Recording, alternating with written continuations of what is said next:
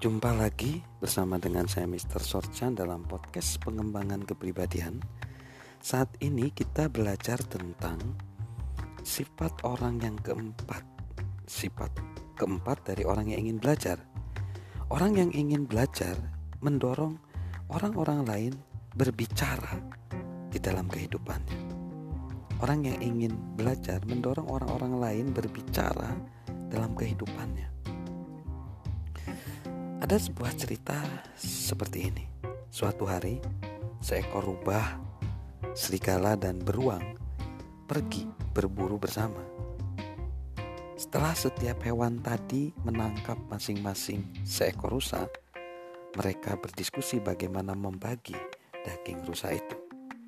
Si beruang menanyakan kepada serigala bagaimana hal tersebut harus dilakukan. Serigala berkata, setiap hewan harus mendapat seekor rusa.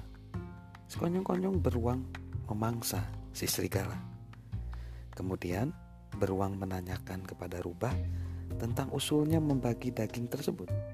Si rubah menawarkan rusa miliknya dan rusa milik serigala kepada si beruang. Lalu si beruang bertanya begini, dari mana kau mendapat kearifan semacam itu? Dari serigala, jawab rubah. Nah, malangnya kebanyakan dari kita bersikap seperti beruang tadi. Kita tidak suka saat orang mengatakan fakta tentang hidup kita. Dan ketika seseorang cukup berani mengatakan hal sebenarnya, kita menyerangnya.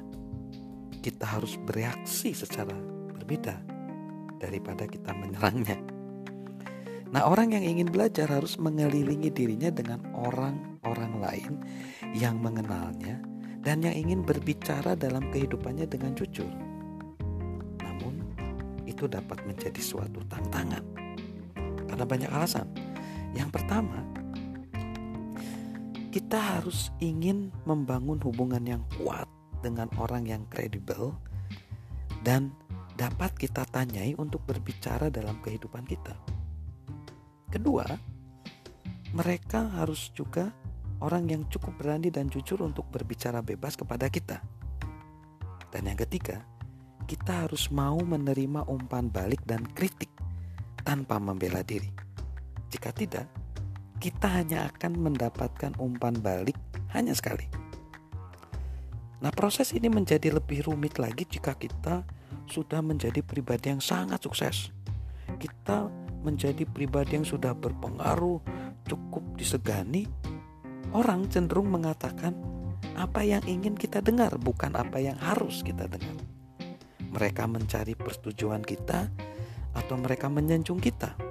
Malangnya, itu menciptakan suatu kesenjangan antara apa yang kita dengar dengan realitas.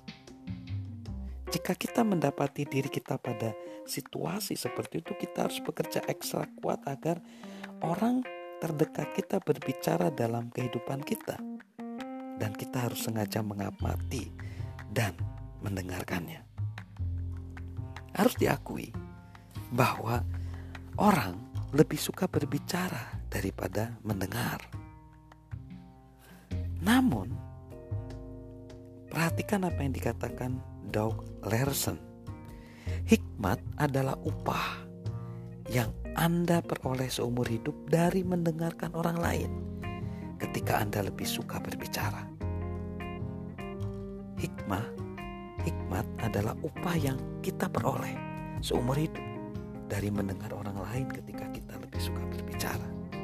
Jadi, orang yang ingin belajar, dia memiliki sifat mendorong orang-orang lain mau berbicara yang benar tentang kehidupannya.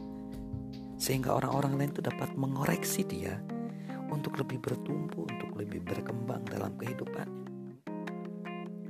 Kemauan untuk dikritik, kemampuan untuk mau dikoreksi oleh orang lain, itu menciptakan satu pribadi yang akan bertumbuh, berkembang, dan akan berhasil di dalam kehidupannya.